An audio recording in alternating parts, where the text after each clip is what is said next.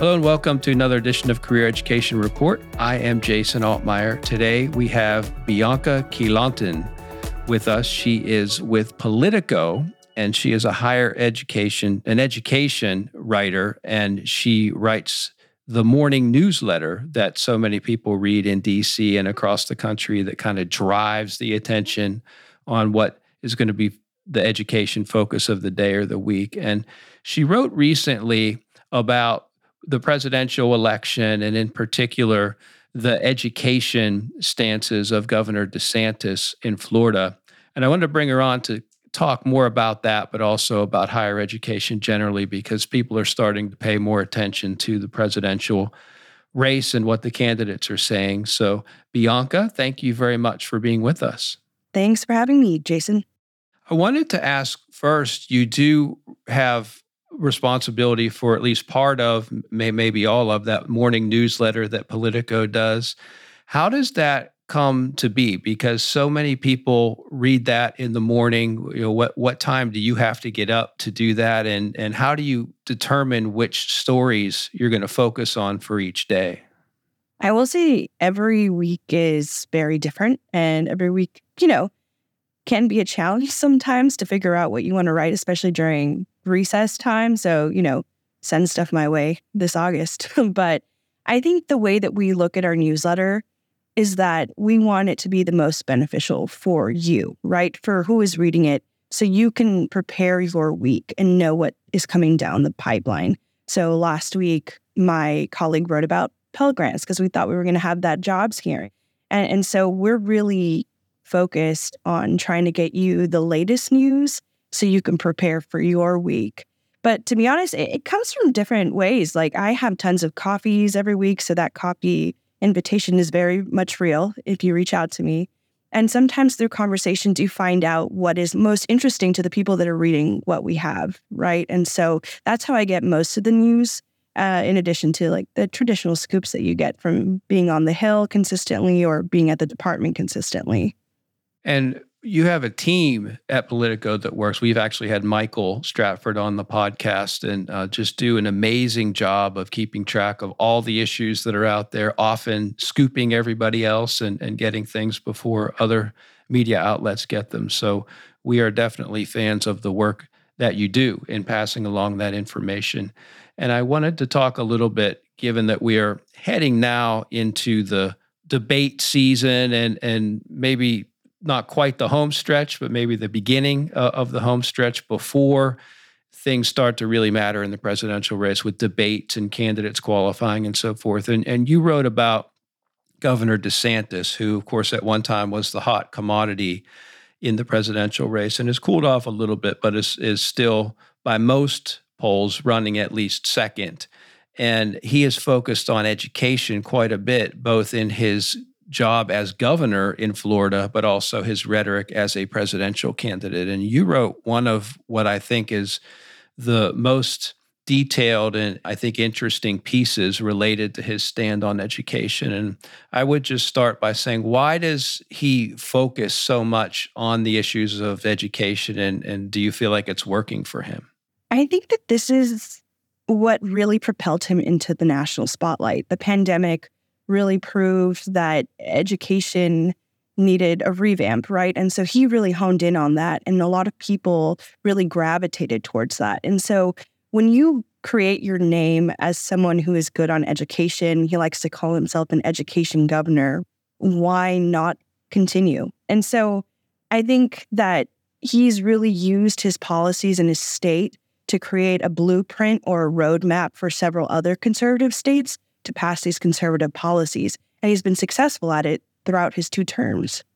And you referenced the effectiveness that the issue had with Governor Youngkin in Virginia in, in his first race in 2019.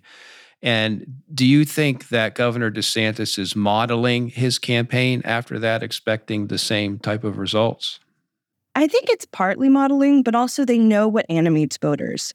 If you think about it, everybody gets some sort of education and parents were really interested in learning more about what their kids were learning in the classroom throughout the pandemic. And some were content and some weren't, as we've seen this past uh, two years, three years. And so he's really honed in on those who were discontent with their kids' schooling. And so I think that's why he's really added it to his playbook as being an education governor. And he's also really focused on higher ed too. Uh, he had several policies this year in his legislative session that he is taking credit for that he's hoping to use on the campaign trail.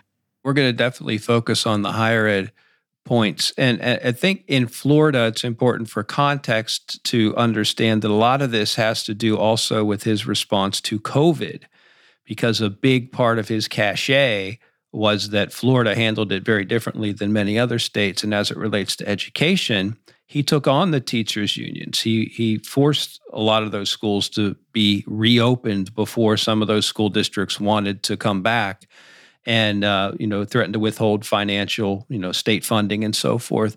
How much of of his persona in Florida that propelled him to a very substantial victory in his own reelection? How much of that is carried over into the presidential race?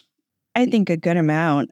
I think that he's planning to pitch the record that he has to like general GOP rank and file voters because they really enjoy the fact that he's willing to fight battles with Democrats and civil rights groups. I think that those battles have really propelled him into the spotlight. And so I think that personality is continuing to grow, or we're able to see more of it on the campaign trail. And we'll probably see it in August, especially if they ask him anything about the fights he's engaged with. I mean, we saw him fight the college board. We saw him fight the teachers' unions, as you said. We've also seen him fight the education department on several things. And so he's really made a name for himself as a governor who's willing to push back against uh, things he disagrees with. And at the K through 12 level, you talk about the Parents' Bill of Rights. You know, they, they talk about the use of teaching on transgender topics related to you know he, the the famous "Don't Say Gay" law that he passed, where you're not allowed to use that term in some cases the nonpartisan school races in Florida. He involved himself in a way that uh, political candidates and political leaders have not traditionally involved themselves to great success. Many of the candidates that he endorsed won.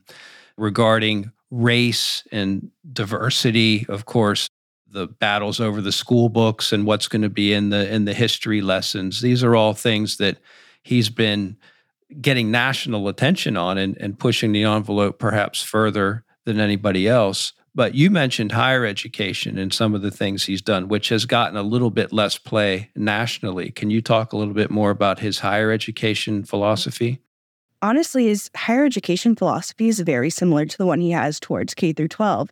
It's basically, you know, in his words, battling woke indoctrination. And so that's anything that has to do with teaching about race or gender in ways that, you know, he may not agree with or that he thinks should not be taught in schools.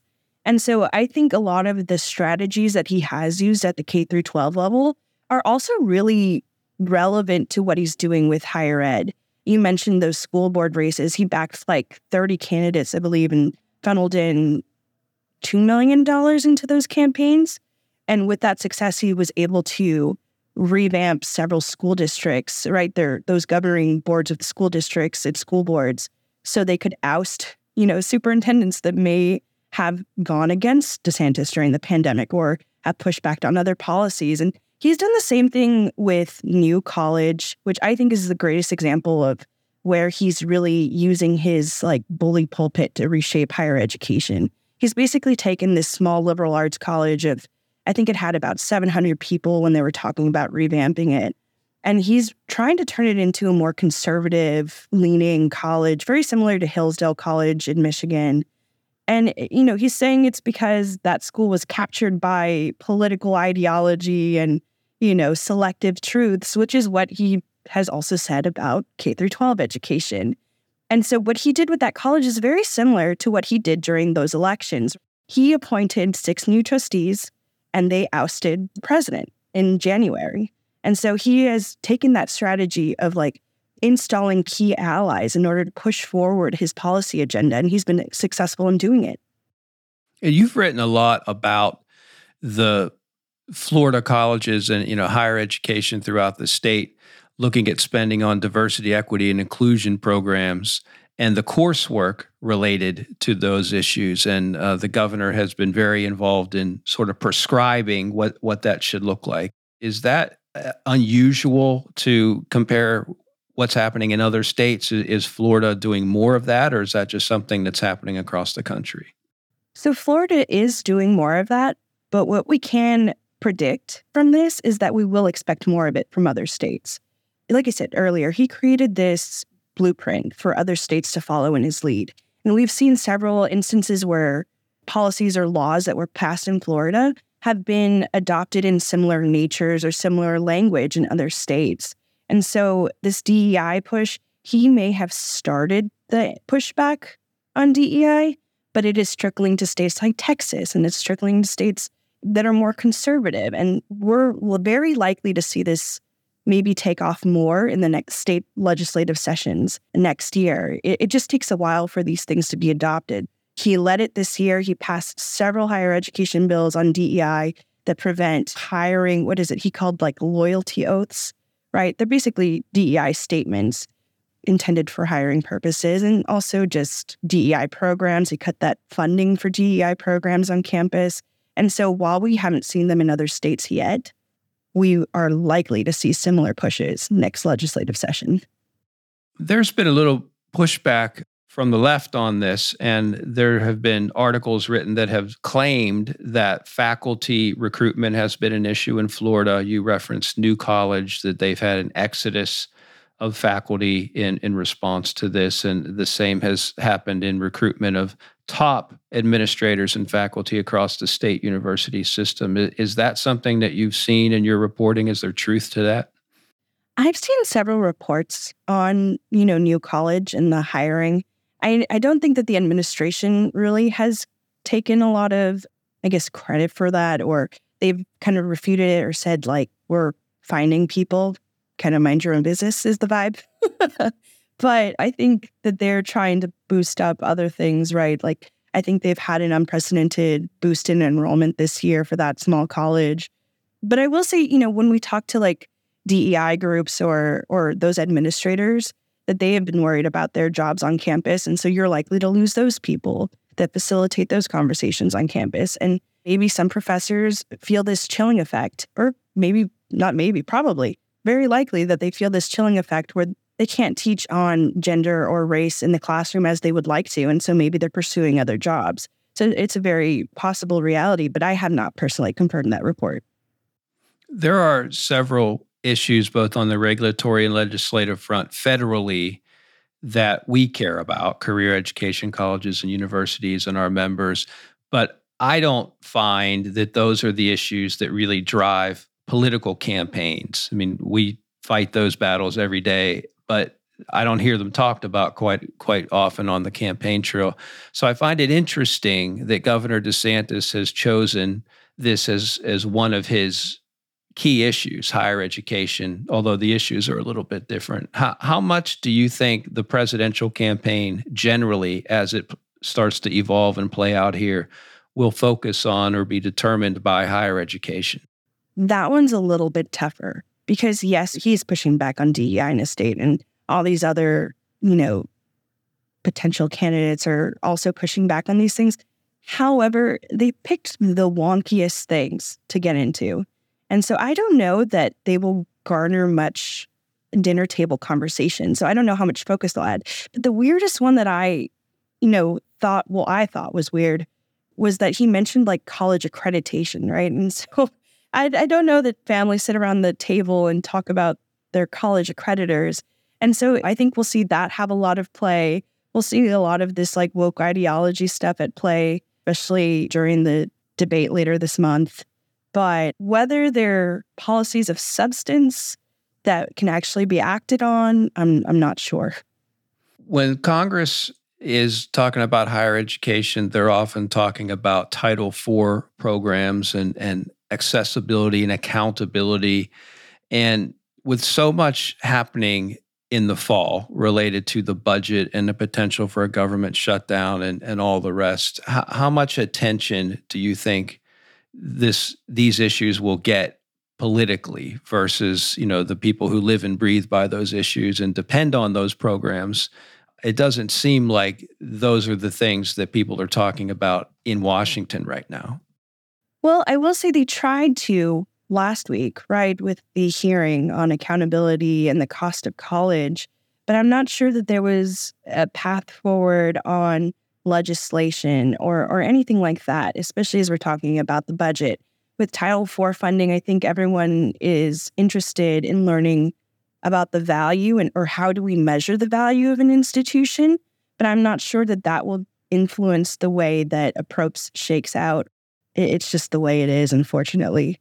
We've noticed a difference in rhetorically the way these issues are being talked about because we have talked in every forum in every possible way about the need for all schools to be held accountable by the same criteria and same metrics. And because of access to data, you can compare schools right now, any two schools you want, based upon their outcomes in a way that you couldn't 10 years ago, it, it, has become impossible to ignore that issue, to pretend like you're not able to make those comparisons. And we've noticed a sea change in the way those issues are talked about, where many of the regulatory proposals that are put forward, they may not include accountability being enforced, but at least they include disclosure of outcomes. And you're seeing a lot of reports come out from the think tanks and the academic community related to the outcomes at different types of schools. And I think that's different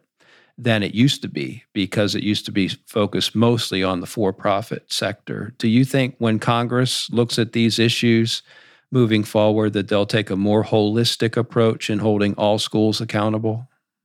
I think they have been. I think that the student loan conversation really has pushed this forward, right? Talking about accountability, um, especially when students are pulling out all these loans and, and not ending up with a college degree sometimes, right? Completion rates are a huge issue. And so I think that that hearing was a first stab at trying to, from the House Education and Workforce Committee, was the first stab at trying to figure out can we talk about this holistically rather than targeting certain sectors? There, there is still that politics where, you know, Democrats lean against proprietary colleges. They have more of a reservation towards them when it comes to outcomes or, you know, whether the degree they received from those institutions are worth it. But uh, we did see conversation and dialogue about you know completion or is what is the value of the degree? Were you able to to get a job after you received your degree? And so i do think that it is the start. However we're pushing into the last year right of this congress. And so that year is usually mired by politics because they're all running again. So things that we were looking forward to having maybe bipartisan passage on may not come to fruition because of it I think one of the issues that does have a chance of bipartisan passage is this idea of a short term Pell Grant to use for career oriented programs. Where do you think that debate stands now? Our concern, obviously, is the exclusion of for profit schools. The student would not be able to choose to attend those schools using that short term Pell Grant. That's a Senate proposal. The House, there appears to be bipartisan consensus to include for profit schools. How do you think that's going to play out?